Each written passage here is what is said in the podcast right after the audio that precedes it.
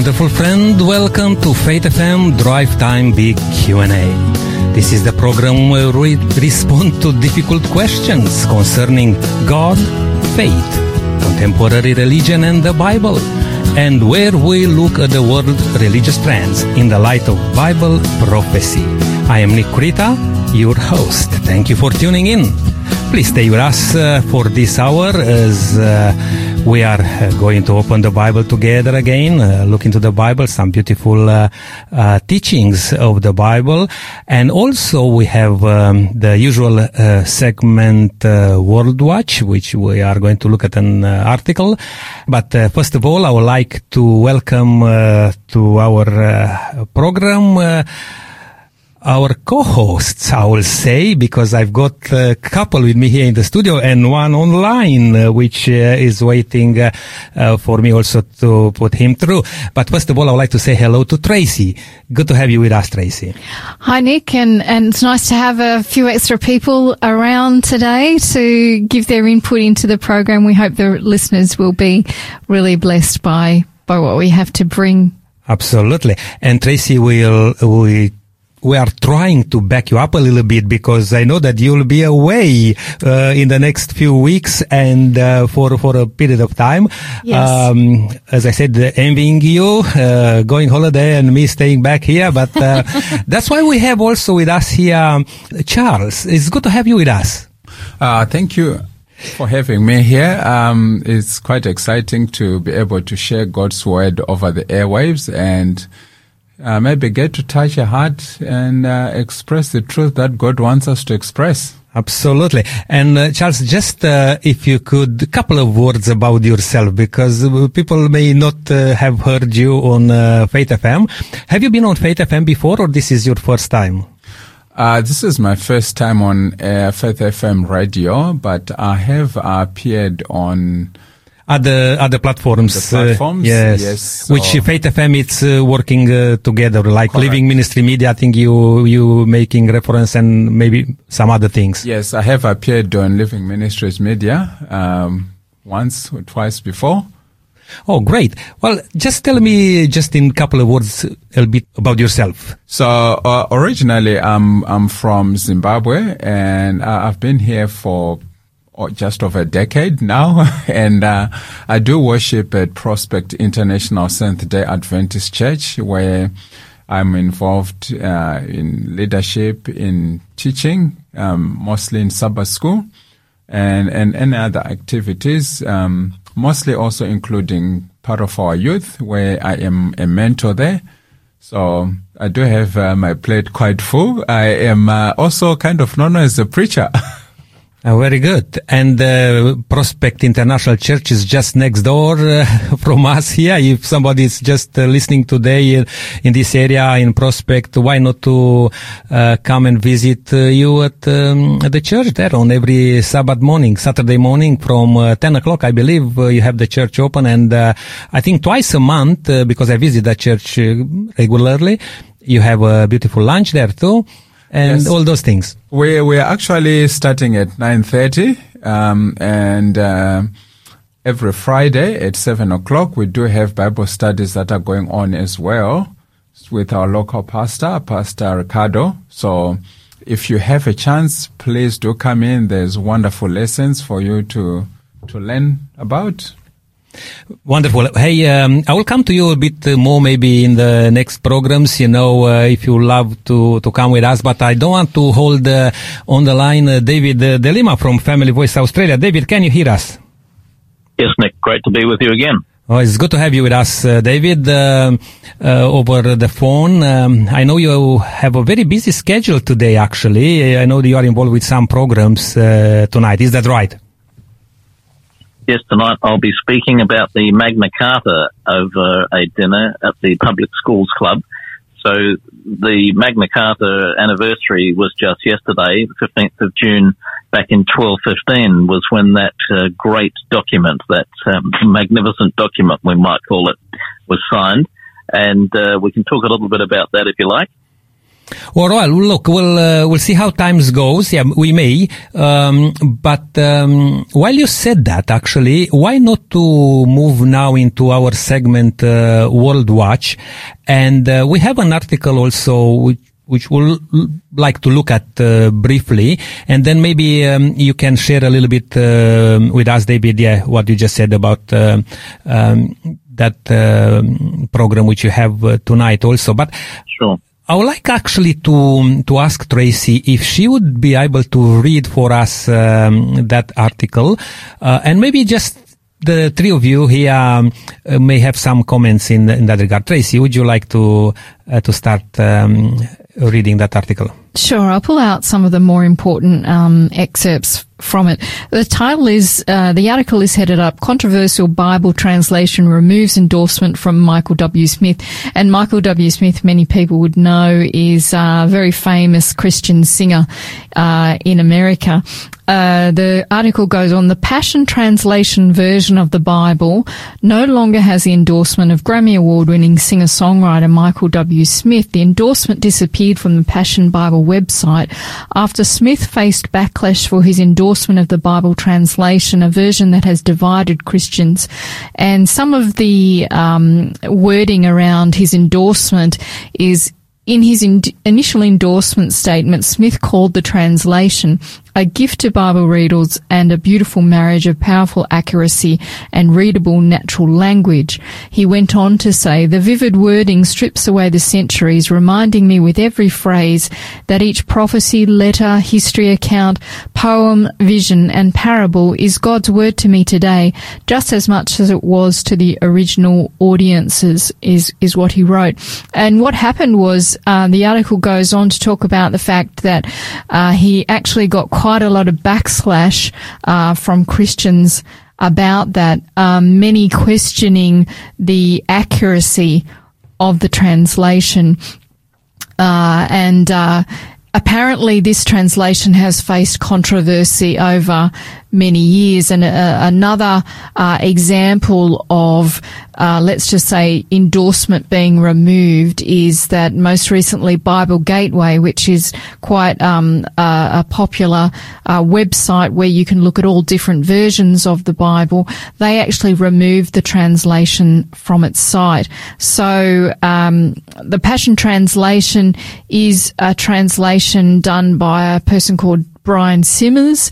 It says here, a former missionary, linguist and pastor who now leads Passion and Fire Ministries. And that organisation, the website, the TPT website, they also gave a statement basically saying that there is no such thing as a truly literal translation of the Bible, for there is not an equivalent language that perfectly conveys the meaning of the biblical text, except as it is understood in its original cultural and linguistic setting, was, I guess, their rebuttal to the fact that there's a couple of well-known, one an organisation, or one a website, and one a famous Christian singer, who have decided to de-endorse, if you like, the that translation. Yeah.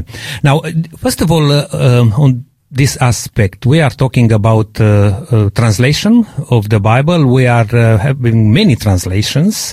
We have sometimes even paraphrased Bibles. And the question here, I mean, for you guys, maybe to what's your thought in this regard to the article?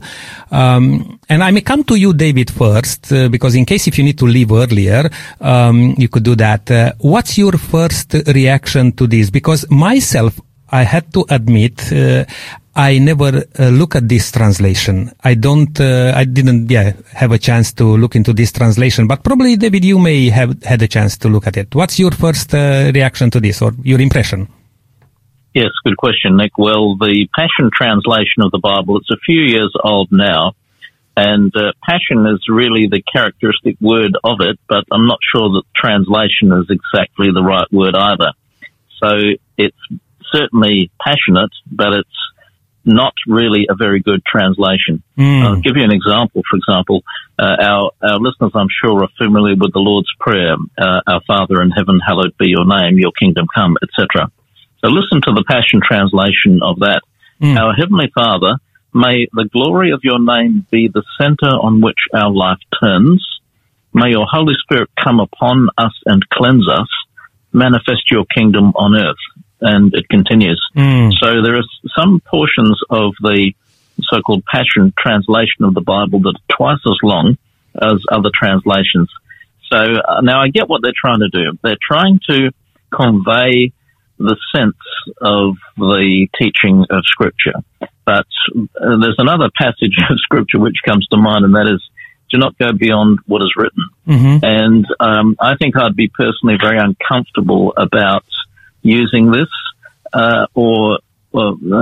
you know, it could be helpful in some respects. I've got to concede that. But our task really as Christians is to get the Word of God without it being fiddled with, and without things being added or subtracted. So I think it's rather problematic for them to have gone down this track.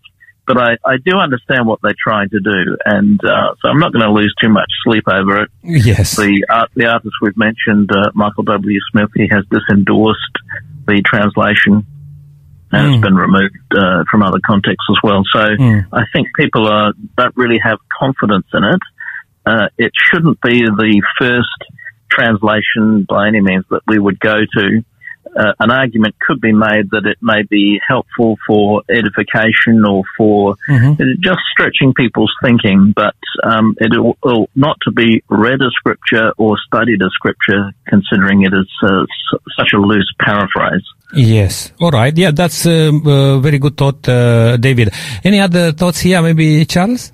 Yeah, I think with the Passion Translation, it's literally a translation where one individual is reimagining what God ought to have said in His Word, of which we should rely on what the Spirit is actually saying, not our own imagination. And I think it kind of suffers from the culture of the day where people want everything to suit their own taste, which is one of the major problems that I found it has. And the other thing is, any scripture, as the Bible it says to us, I think in the book of Peter, it says, prophecy is not of a private interpretation.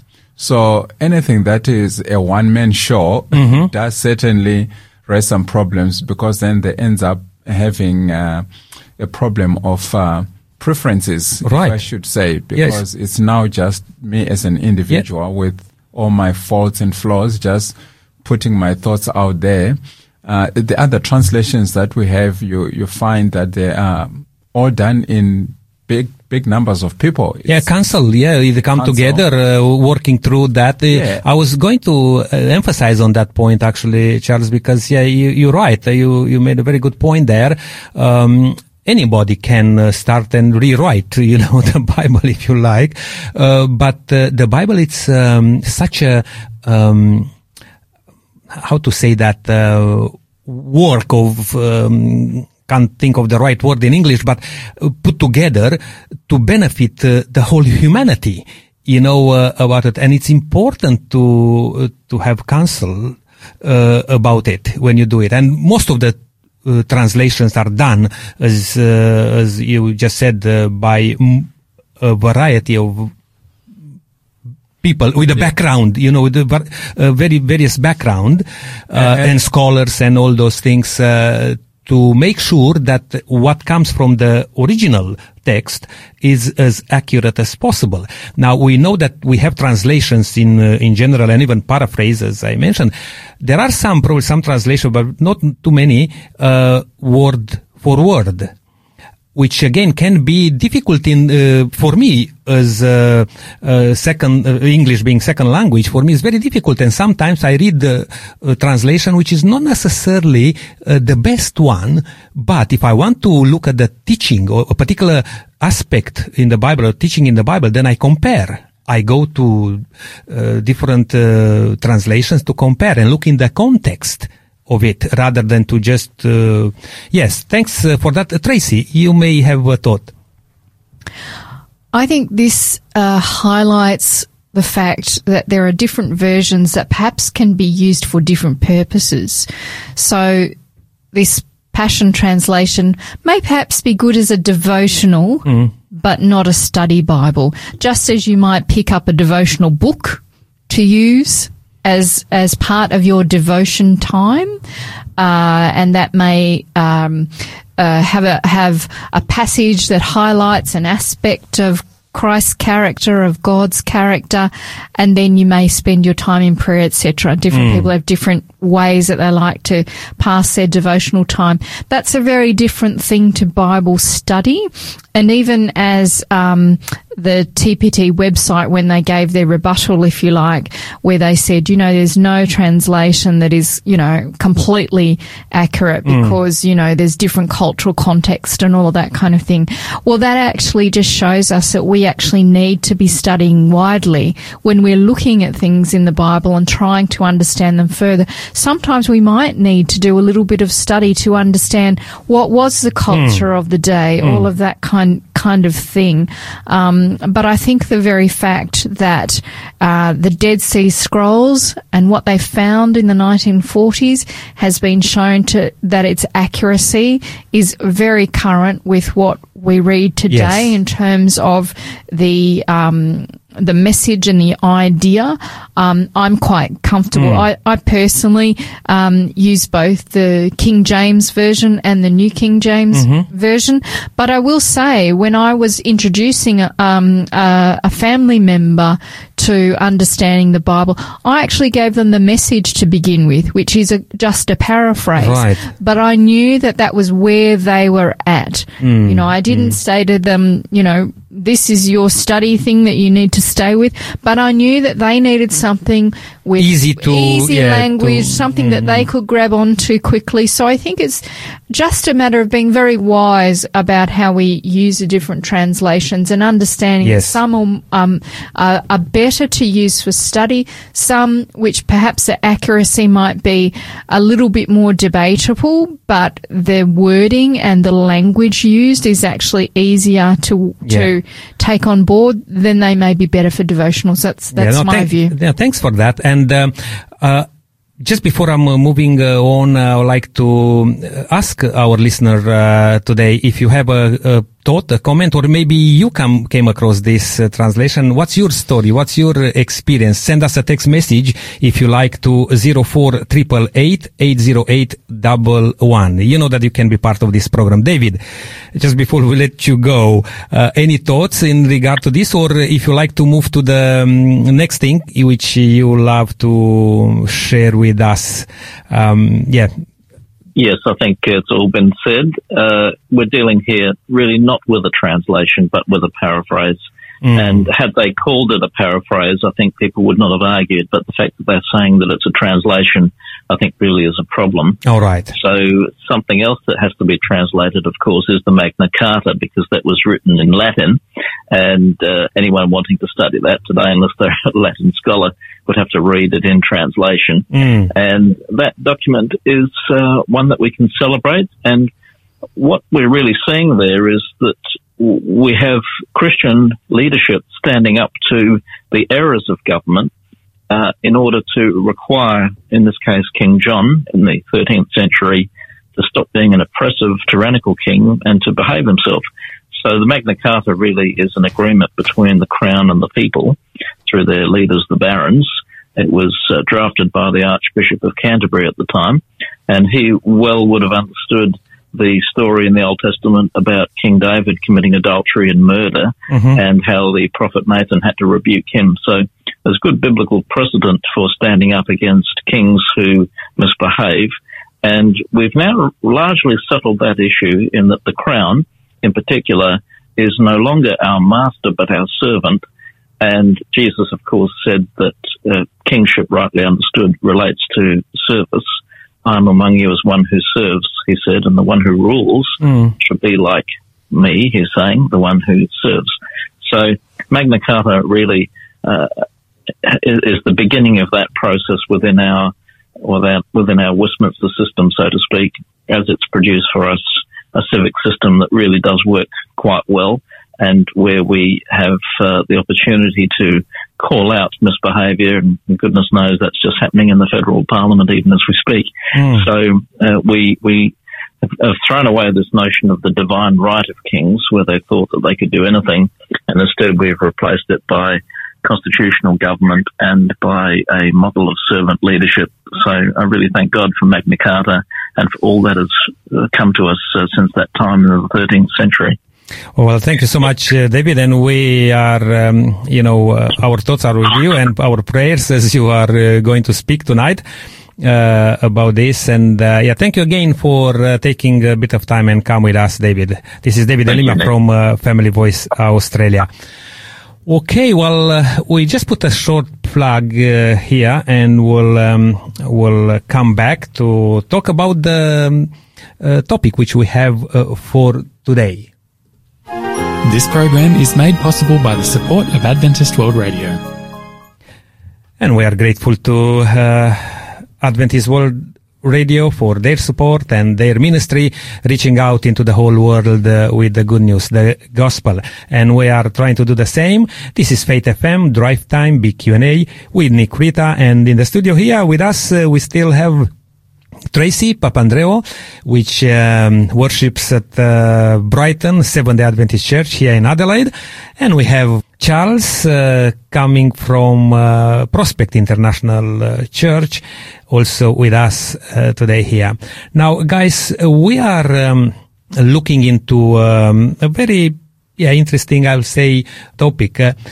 This is the second part of the radical teachings in the parables of Jesus.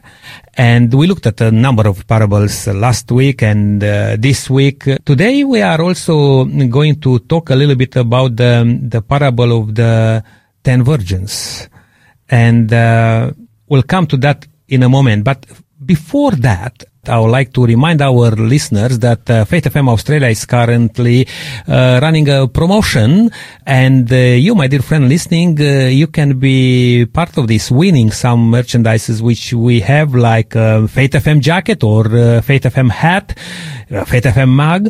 And one of the ways you can get to this is to have a secret code which we provide only if you listen to this live program from Drive Time in South Australia. The code is SOUTH, which stands from South Australia. You just need to write that code SOUTH, and you'll have this opportunity to win some of these things which I just mentioned. Please send us that code to 0488880811.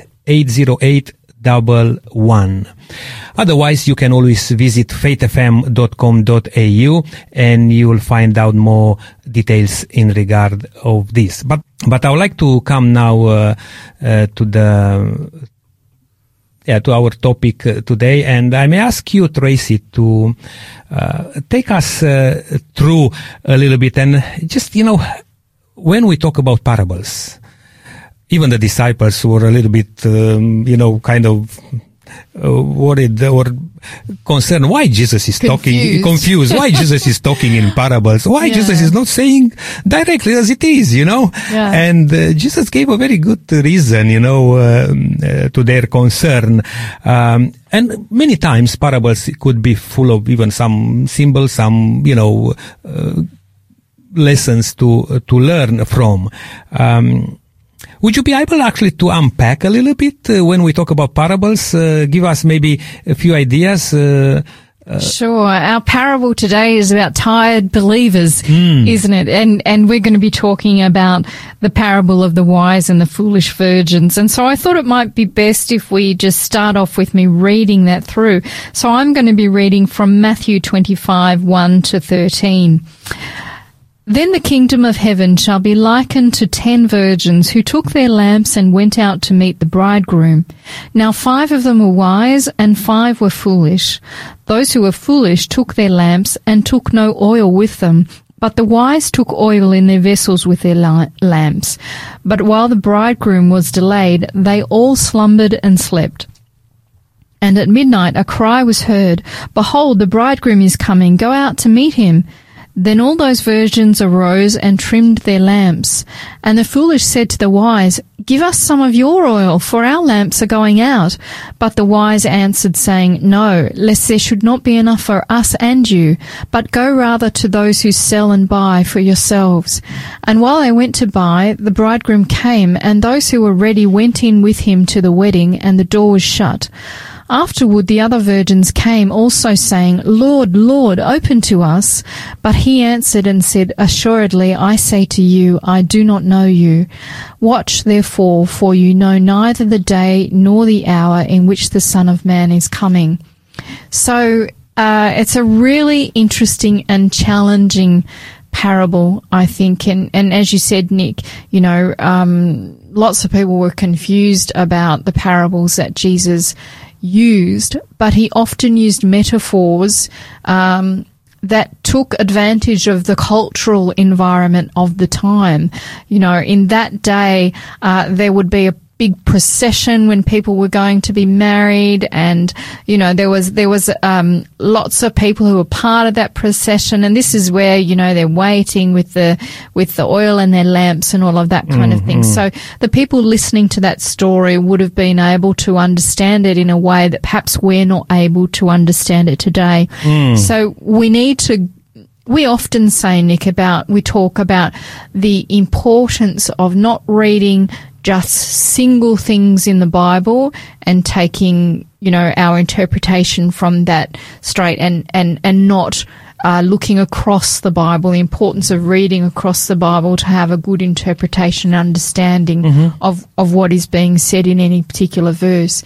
As you talked about, parables often use symbolism, and some of the symbols that are so apparent in this are the bridegroom, which represents Jesus, and we know that because in Matthew 9:14 to 15, that scripture talks about Jesus as a bridegroom. We don't have time to go and quote all of these things, but people can go and have a look at that afterwards if they would like to. That Matthew 9:14 to 15 is a discussion on Jesus' disciples fasting while John's disciples did not, and that's where it talks about, you know, the bridegroom being present but not being able to be present for always.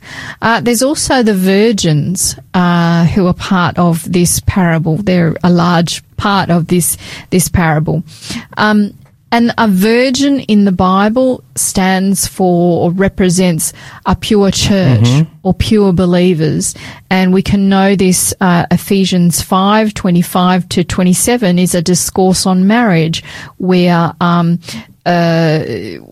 it's discussed about how the church is represented by a woman, Christ and the church. Husbands are admonished in that particular scripture to love their wives just as Christ also loved the church and gave himself for her, that she would be sanctified, that he might present her to himself a glorious church. And oil is also used in this parable, the oil in the lamps. This is a key part of the parable. The oil here is used to represent the Holy Spirit.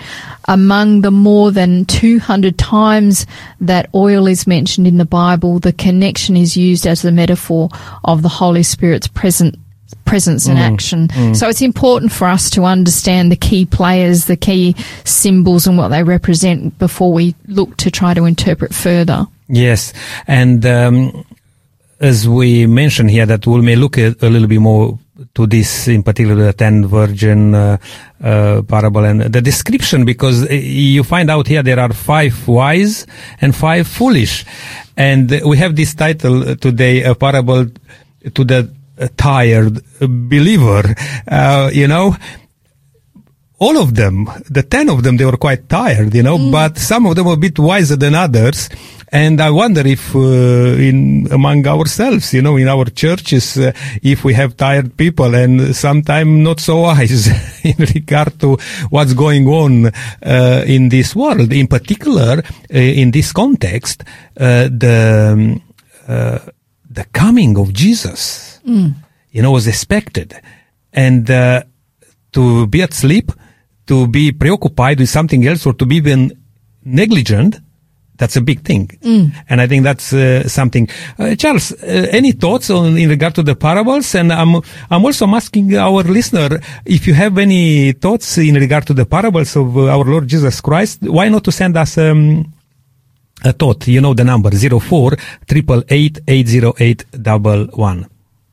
Yeah, it's quite interesting that most of the time when we hear about this parable, we instantly rush to the 10 virgins. But there is a key in the first verse when you read it, where it says, "Then shall the kingdom of heaven be likened unto the 10 virgins." So this parable really is about the kingdom of heaven. And when I was why Jesus would be using parables, I came across a thought that said, through speaking in parables, Jesus grants understanding to those who are seeking after him, revealing truth to those who are willing to listen and thoughtfully consider what he has to say. Conversely, those whose hearts are hardened against him have the truth hidden from them. So when you are looking at these 10 virgins, and as Sarah has already elaborated, Tracy, sorry. That's okay. We're new to each other. Yeah. Tracy. So the 10 virgins, they obviously are virgins that are seeking after the truth with their hearts. So they've got this preparation and more effort put into it. And there are those who are not so serious about seeking after the truth of God. And hence, at the end of the day, as we go down the verses, says the ones that did not have oil were left out, or in other words, they were left in darkness. So when we continue to seek after the truth of God, we will indeed be walking in the light, because the kingdom of heaven is about seeking after the light and walking in that light. Tiredness does come. The journey to heaven is not an easy one, and I think we're going to maybe elaborate more on the whole parable, because there is slumber and sleeping of all the 10 virgins. It's not just the foolish ones that are sleeping, and it's an important point to note that even the wise ones also got a point of slumbering. So it's a journey which everyone at some point gets tired, but that extra push, where does it come from? Maybe that's the part which is so important. Where do I get the extra push? How do I get the extra push? How do I maintain the faith when Christ seems to be taking long to come? Oh, thanks for that, Charles. Coming to you, Tracy, now, what is the parable saying? So a bit of what Charles had to say, I'll just reiterate. It talks about the end of time. The bridegroom, Jesus Christ, is returning, and it's interesting. He's going to be returning at the midnight hour, Or there's God knows the exact timing, but it's going to seem to those waiting for him as a great delay. So much so that they're all going to, even with their, their good intentions in the beginning, all fell asleep. And midnight, for me, for maybe different people look differently, but for me, illustrates darkness, illustrates we live in a world which is full of darkness, and Jesus is about to come. Jesus is about to come at that time when we least expected. People now are preoccupied with all sorts of things, but not as much with the coming of Jesus Christ. We live in this darkness, but I thought to make a point on that, how I looked at this in my own understanding. And even committed believers fall into that, that although we're waiting for God's return, we live in this world, and it is a balancing act to live in this world but not of this world. If we're all very honest, absolutely. We have to make a living, have somewhere to live, have something to eat, and we're told that we don't need to worry about those things. But in our mortality, in our humanness, we can easily get distracted from the importance of Christ's return, I think it's really interesting. You know, there would have been original excitement of anticipating the return of Christ. But as time goes on and there are more scoffers, you know, those who are not, how do I say it, are not filled regularly with the Holy Spirit. Their excitement and anticipation wanes and they fall sleepy. Mm-hmm. Almost like, actually, Pastor Gary gave a talk which mentioned this recently in church, and he was talking about the fact, he said, I wonder whether it was actually sleep or whether it's more like a stupor kind of thing, you know, mm-hmm. where you're just not, you're not alert, you're not there, you're not with it kind of thing. Either way, not actually in a right state of mind to, you know, be prepared and ready. But when the cry comes in this parable, half of them are prepared because they ensured they kept the Holy Spirit alive with them. They had enough to begin with to see them through the course of time. They were ready once the lamps had been trimmed to go forth to meet the Lord. But there were others who they didn't anticipate that it would take so long. They weren't ensuring that they had enough of the Holy Spirit that would endure a delay, that would last, things taking longer, the return being more delayed than they thought. There'll be those who realise their lack and realise that we're at the end of time, so they'll seek to gain the Holy Spirit from others.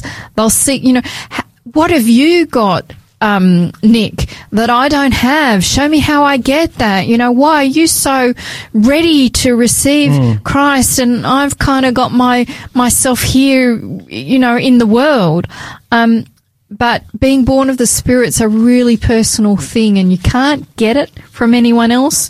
You can't you can share. It. I mean, you can share as a personal testimony, you know, your journey, your walk with Jesus. But each person needs to have a personal encounter with our Lord Jesus Christ, a personal relationship. You cannot count on the experience of another person, which can be even in family or, you know, in the church, to say, oh, I'm part of this church, at least I'm going regularly to this church. But, you know, you need to have an encounter with Jesus, with our Lord yourself. And you can't get that from anyone else. You can get good teaching, you can get all of those things, but good teaching does not equal having the Holy Spirit and being born again.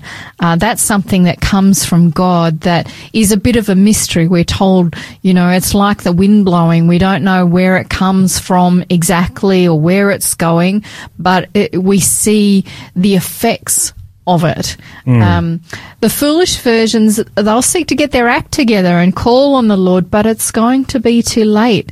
While they're trying to come closer to God and receive the Holy Spirit, the Lord will return, but they won't be ready. The wise virgins go into the wedding and the door is in shut. And the foolish virgins, those believers who were not ready, they'll ask for the Lord to accept them at that stage. But he won't. In fact, he will go as far as to say, assuredly I say to you, I do not know you. And I would like to turn that around. I'll do my own paraphrasing here. I think he won't know them because they don't know him. Right. So, you know, it's very easy to kind of just say, you know, God is good, he accepts me, all of that kind of thing. But it's very important to look at this parable and the fact that these are all believers. This is not external to believers. Yes. This is all believers. So there will be some believers who they have head knowledge, they think they're following the right thing, but they have not been born again. They do not have, they're not filled with the Holy Spirit. It's a hard thing to take on board, because it's quite, it in some ways it seems to conflict where, you know, we're told as long as we have faith, that's all we need and we will be saved. But with all of these things, we need to study deeply, and I think this shows that it's those who are truly committed and have prepared themselves that will be ready and will be taken in. Yes. Well, thanks for that. Charles, any comments before I'm going to take a short break and play a song in what Tracy was just sharing? Yeah, sure. When looking at this story of the brides, I like the point that Tracy has raised about having the Holy Spirit and having that experience. It's not a shared experience of walking with Christ. It's something that an individual has to do themselves personally. You have to know Christ for yourself. The pastor or the evangelist cannot tell you how to have that experience. You live it, and it comes with having that oil or the Holy Spirit to in fact, guide you into a stronger relationship. And that part of Christ saying, I never knew you. That means there was no relationship there, or that intimacy that comes with knowing who truly Christ is and living the way he wants us to live. Yes, indeed. Well, time is going so fast, guys, and we'll really like to look a little bit more deeper into these things, but I just want to take a short break here. And before that, I would like to remind our listeners that Faith FM Australia is currently running a promotion, and you, my dear friend listening, you can be part of this, winning some merchandises which we have, like Faith FM jacket or Faith FM hat, Faith FM mug, and one of the ways you can get to this is to have a secret code which we provide only if you listen to this live program from Drive Time in South Australia. The code is SOUTH, which stands from South Australia. You just need to write that code SOUTH, and you'll have this opportunity to win some of these things which I just mentioned. Please send us that code to 0488 808 11. Otherwise, you can always visit faithfm.com.au and you will find out more details in regard of this. But right now, a beautiful song, When the Bridegroom Comes.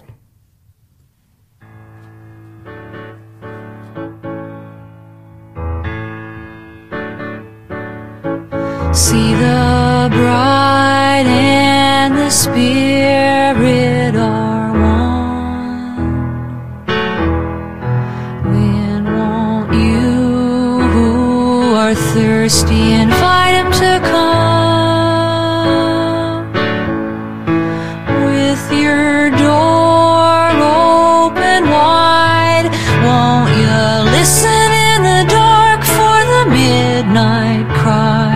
And see when your light is on, let the bridegroom comes.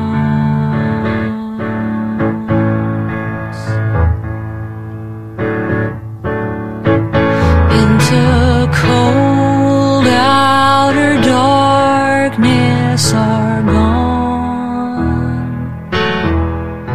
guests who would not their own wedding garment put on.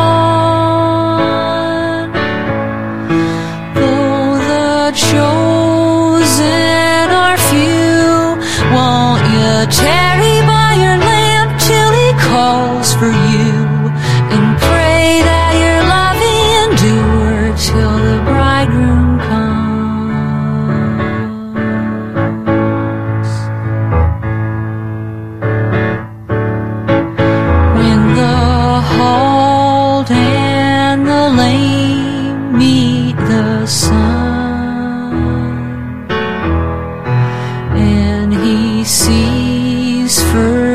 blind, and he speaks for the dumb. Let their poor hearts complain, like the leper turned around who has kissed the saint. Lift like a trumpet shout, and the bridegroom.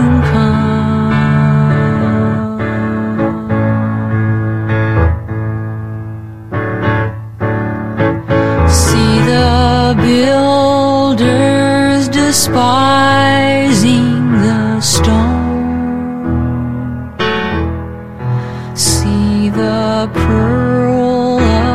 great price in the dry desert bones, by the Pharisees cursed, be exalted with the rose when the last are first, to see how his mercy shines as the bridegroom comes.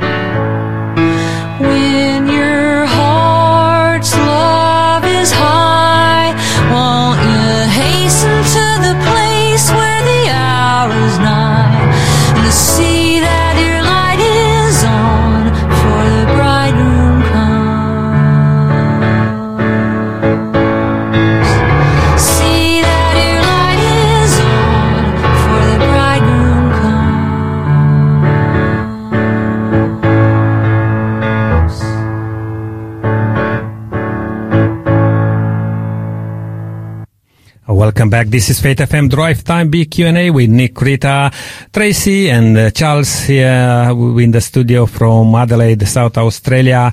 Today we are continuing to talk about the parables of Jesus, radical teachings in the parables of our Lord Jesus Christ. Just before the break, we talk about a little bit about the parable of the 10 virgins, and I'm going to ask Tracy, how can we interpret this for our lives in everyday thing we do today in our churches, in our personal journey with our Lord Jesus Christ. But Tracy, just before I'm coming to you, I would like to remind our listeners again that we run this special offer. Faith FM Australia has a promotion where, my dear friend, you can win like a Faith FM jacket, Faith FM hat, or a mug, and we have a secret code which also you can do it during this time with the drive time. That code is SOUTH. If you send that code to us right now to 0488880811, you'll qualify for that. Otherwise, I'm inviting you, if you miss on that, to visit faithfm.com.au. Tracy, take us through a little bit more into this parable and application for each one of us.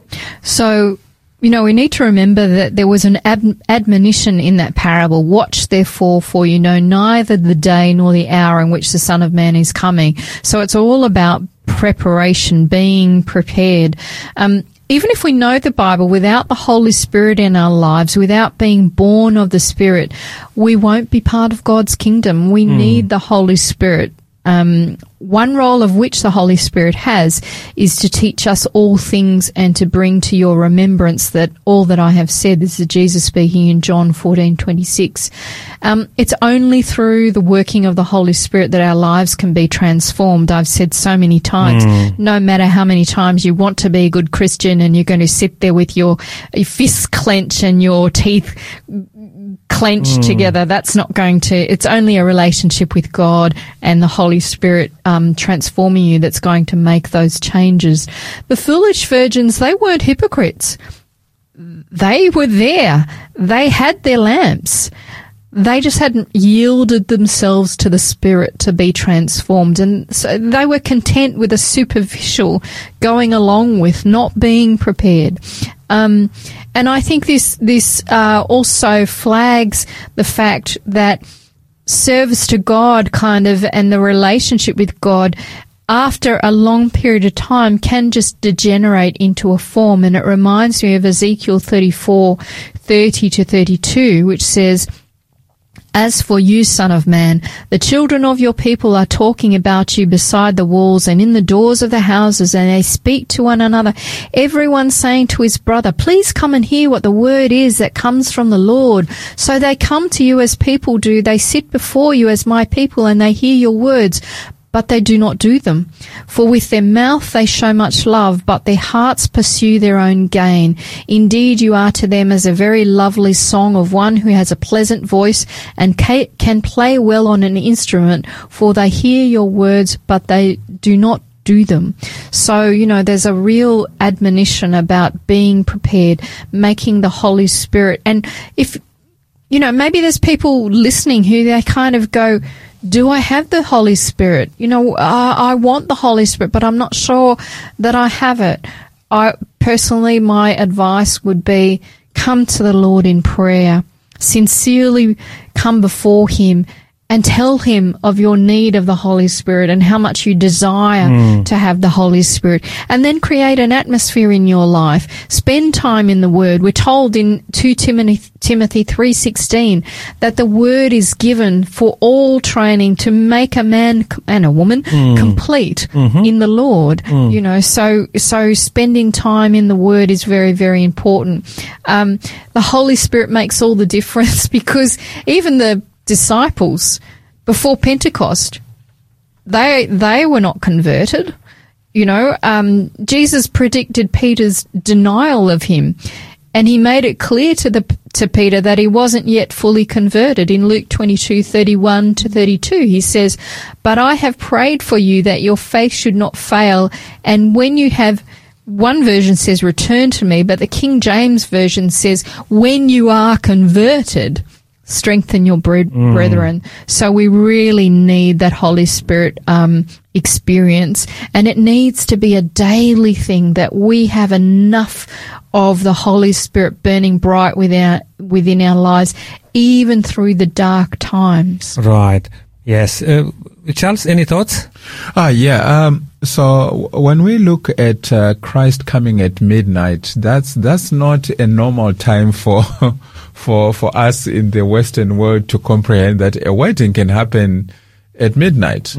But He is coming when He is now least expected. And the thought here is for us to always be prepared. And it takes me to the book of Nehemiah in chapter 4, verses 23, where Nehemiah and the men would sleep with their armor and weapons strapped to their bodies. So at any moment, they were ready to get up and defend the city. So what's the application for us? We need to be spiritually ready. Even when it seems like we are slumbering, we need to be spiritually ready and not have this thought which is already expressed in Scripture in 2 Peter chapter 3, that the scoffers will say, where is the sign of His coming? He is taking so long. Since the fathers died, nothing seems to be happening.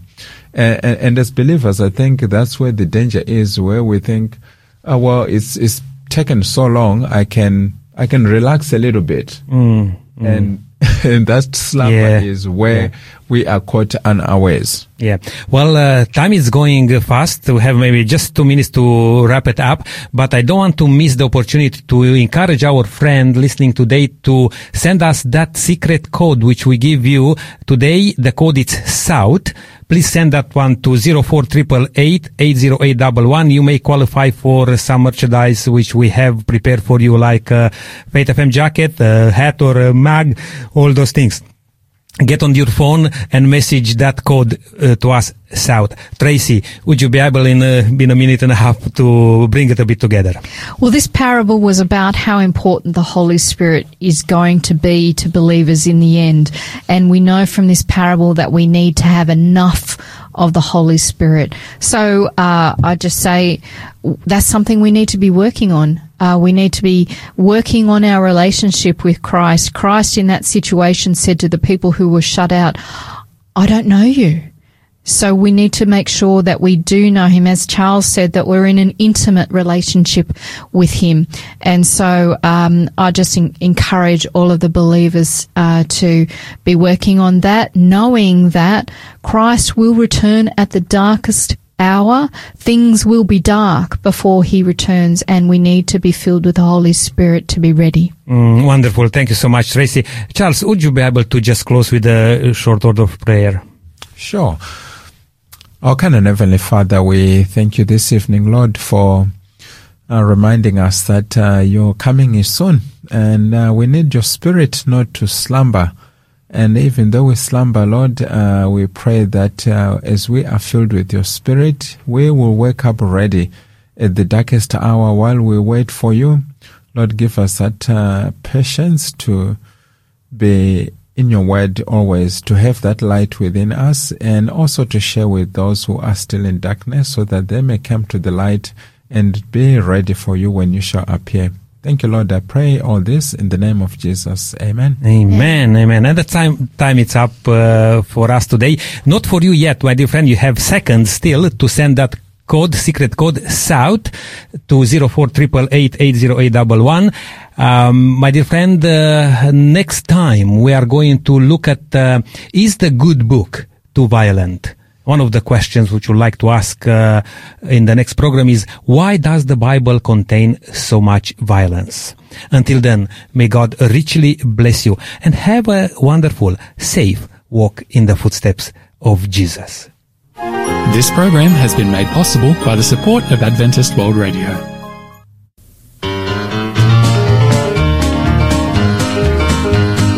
Here is a story from the good book we know, a story about a miracle that happened long ago. We hope that you'll take courage when temptation you meet. There's somebody watching you who's strong when you're weak. They wouldn't bend. They held on to the will of God, so we're told. They wouldn't bow. They would not bow their knees to the idol made of gold. They wouldn't burn. They were protected by the fourth man in the fire. They wouldn't bend. They wouldn't bow. They wouldn't burn. Now the prophet Daniel tells about three men who walked with God. Shadrach, Meshach, and Abednego, before the wicked king they stood. And the king commanded them bow and thrown in the fiery furnace that day. But the fire was so hot that the men were slain who forced them on their way. Now when the three were cast in and the king rose up to witness his awful fate, he began to tremble at what he saw, and in astonished tones he spake, "Did we not cast three men bound into the midst of that fire? Well, lo, I see four men unhurt, unbound, and walking down there. There's Shadrach, Meshach, Abednego, and the fiery coals they trod. And the form of the fourth man that I see is like the Son of God." They held on to the will of God, so we are told. They would not bow their knees to the idol made of gold. They were protected by the fourth man in the fire. They wouldn't bend, they wouldn't bow, they wouldn't burn. They wouldn't bend. They held on to the will of God, so we are told. They wouldn't bow. They would not bow their knees to the idol made of gold. They wouldn't burn. They were protected by the fourth man in the fire. They wouldn't bend. They wouldn't bow. They wouldn't burn.